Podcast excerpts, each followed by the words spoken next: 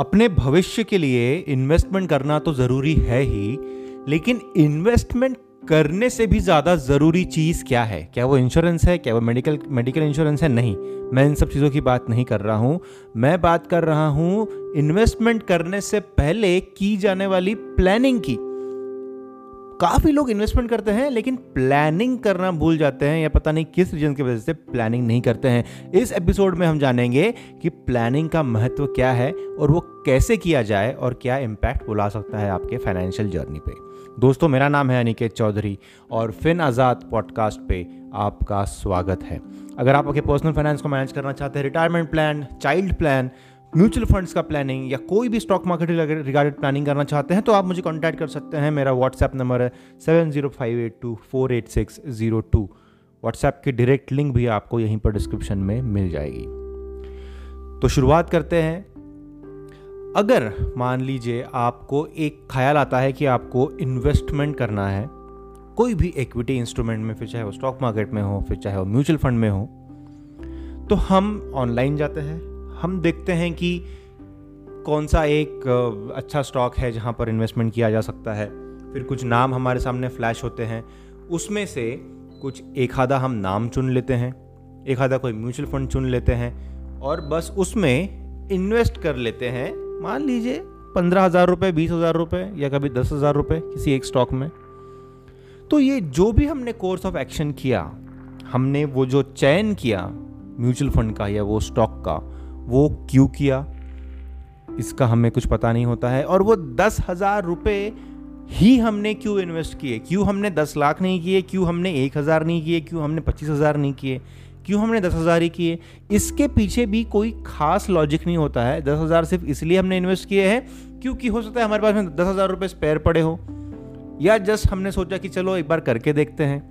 या फिर हमने सोचा कि मेरे दोस्त ने तो पाँच हज़ार से किया है तो मैं क्यों ना दस हज़ार से करूँ? या उल्टा भी हो सकता है, आपके दोस्त ने बीस हज़ार से किया, आपने सोचा कि चलो मैं दस हज़ार रुपये डाल। तो इसके पीछे बस एक साइकोलॉजिकल किसी भी प्रकार का एक लॉजिक होता है, लेकिन कोई भी फाइनेंशियल लॉजिक इसके पीछे हम नहीं रखते। काफ़ी इन्वेस्टर से मेरी बात होती है, फिर बाद में वो मेरे क्लाइंट्स भी बने तो उनका ये कहना होता है कि मेरी तो एसआईपी चल रही है, मैंने तो एसआईपी डाली हुई है। कितने की डाली हुई है जब मैं पूछता हूँ तो कहते हैं तीन हज़ार रुपये की। बट तीन हज़ार रुपये की एसआईपी क्यों डाली हुई है? कुछ उसमें कैलकुलेशन आपने की है, कुछ मैथमेटिक्स लगाया है।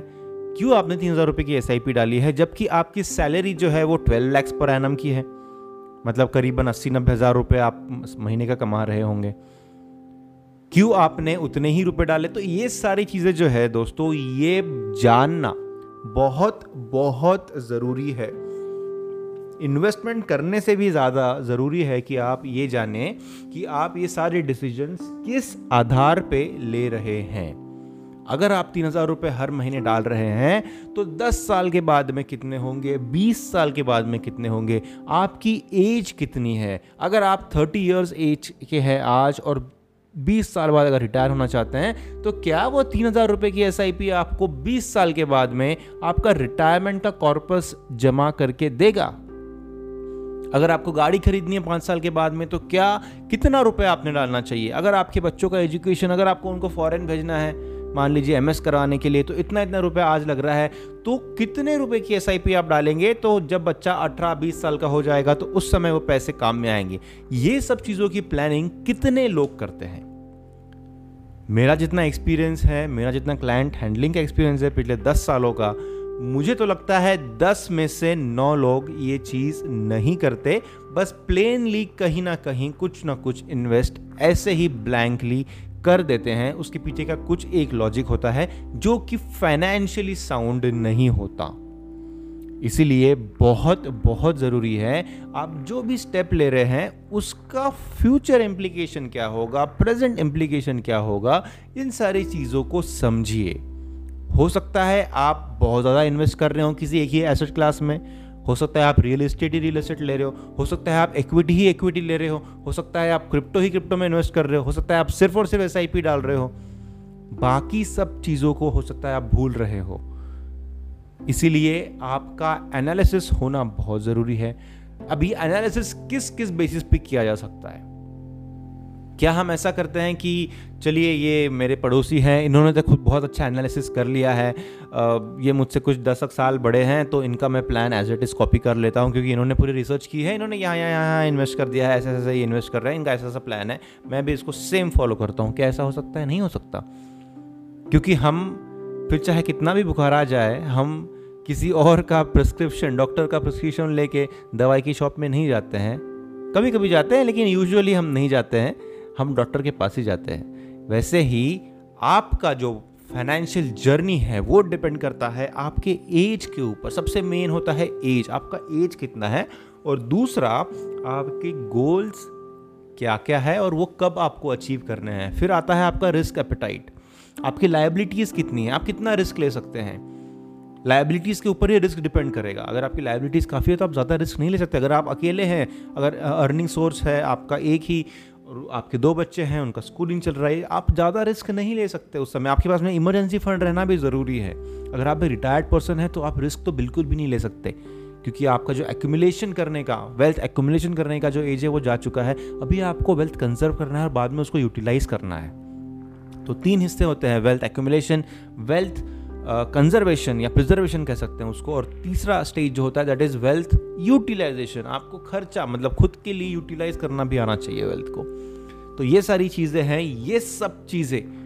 पॉसिबल होगी जब आप आपका फाइनेंशियल एनालिसिस करेंगे, आपके पोर्टफोलियो को एनालाइज करेंगे, समझेंगे कि आपके क्या रिक्वायरमेंट्स है और उसके हिसाब से फिर हम म्यूचुअल फंड्स का चयन कर सकते हैं। कितना अमाउंट डालना है वो सब चीज़ें हम डिसाइड कर सकते हैं। वहाँ पर कहानी ख़त्म नहीं होती, उसके बाद भी आपको देखना है कि कहाँ इन्वेस्ट करें। आपने खुद का एनालिसिस कर लिया, उसके बाद आता है मार्केट का एनालिसिस कौन सा मार्केट कैप चुने, कौन सा सेक्टर चुने, कौन सा साइकिल चुने, कब इन्वेस्ट करे? आज करे या एक महीने बात करें या तीन महीने बात करें? इन सारी चीज़ों का जो जवाब है, वो आता है एक परफेक्ट फाइनेंशियल प्लान बनाने के बाद में। इसलिए इन्वेस्टमेंट तो करना है ही, लेकिन उससे भी पहले प्लानिंग करना है समझना है चीज़ों को फिर मैदान में उतरना है। अगर ऐसे ही मैदान में उतरोगे तो ठीक है कुछ थोड़े मो छोटे मोटे रिटर्न्स ऐसा आप बना लोगे कभी लॉस कर लोगे कभी कुछ कर लोगे। लेकिन एक लॉन्ग टर्म 10, 15, 20, 25, 30 सालों तक जो एक स्टबर्न फाइनेंशियल जर्नी आपकी रहनी चाहिए वो नहीं रह पाएगी। इसलिए फाइनेंशियल एनालिसिस फाइनेंशियल प्लानिंग करना बहुत बहुत ज़रूरी है। आपको कोई भी हेल्प चाहिए फाइनेंशियल प्लानिंग के लिए तो आप मुझे रीच आउट कर सकते हैं। मेरा व्हाट्सएप नंबर है seven zero five eight two four eight six zero two WhatsApp की डायरेक्ट लिंक भी आपको यहीं पर डिस्क्रिप्शन में मिल जाएगी। काफ़ी लोग जुड़ रहे हैं अभी पॉडकास्ट से यूट्यूब से इंस्टाग्राम से भी। भारत के सारे कोनों से फ़ोन आ रहे हैं। फिर चाहे वो सिक्किम हो, फिर चाहे वो चंडीगढ़ हो, फिर चाहे वो एक छोटी जगह हो तमिलनाडु से फिर चाहे वो गुजरात हो मतलब हर जगह से लोग रीच आउट कर रहे हैं और क्लाइंट्स की लिस्ट जो है वो बढ़ती जा रही है। आप भी कांटेक्ट कर सकते हैं। बहुत बहुत शुक्रिया दोस्तों इस एपिसोड को आखिर तक सुनने के लिए, आपका कीमती समय देने के लिए। हमारे इंग्लिश के पॉडकास्ट को चेकआउट ज़रूर कीजिए। इंग्लिश का पॉडकास्ट इंडिया के सारे फाइनेंस पॉडकास्ट में रैंक नंबर ट्वेल्व पे है अभी। और बहुत बड़े बड़े नाम भी उस लिस्ट में शामिल है। बहुत बहुत शुक्रिया। और हमारा फिन आज़ाद का ऐप भी देखिए, उसमें टेक्निकल एनालिसिस का बहुत ही शानदार कोर्स हमने बनाया है। अगर आप टेक्निकल एनालिसिस सीखना चाहते हैं, खुद ही एनालाइज करना चाहते हैं इंडेक्स को स्टॉक को तो टेक्निकल एनालिसिस बहुत ही बढ़िया टूल है और उसका बढ़िया कोर्स आपको मिलेगा सिर्फ़ और सिर्फ़ फिन आज़ाद के ऐप के ऊपर, क्योंकि उसमें सिर्फ़ और सिर्फ़ प्रैक्टिकल इम्प्लीकेशन हमने डिस्कस किए और बहुत ज़्यादा ज्ञान हमने उसमें नहीं बांटा है। जितना काम का है उतना ही आपको टेक्निकल एनालिसिस वहाँ पर सीखने के लिए मिलेगा। Thank you and I will be seeing you again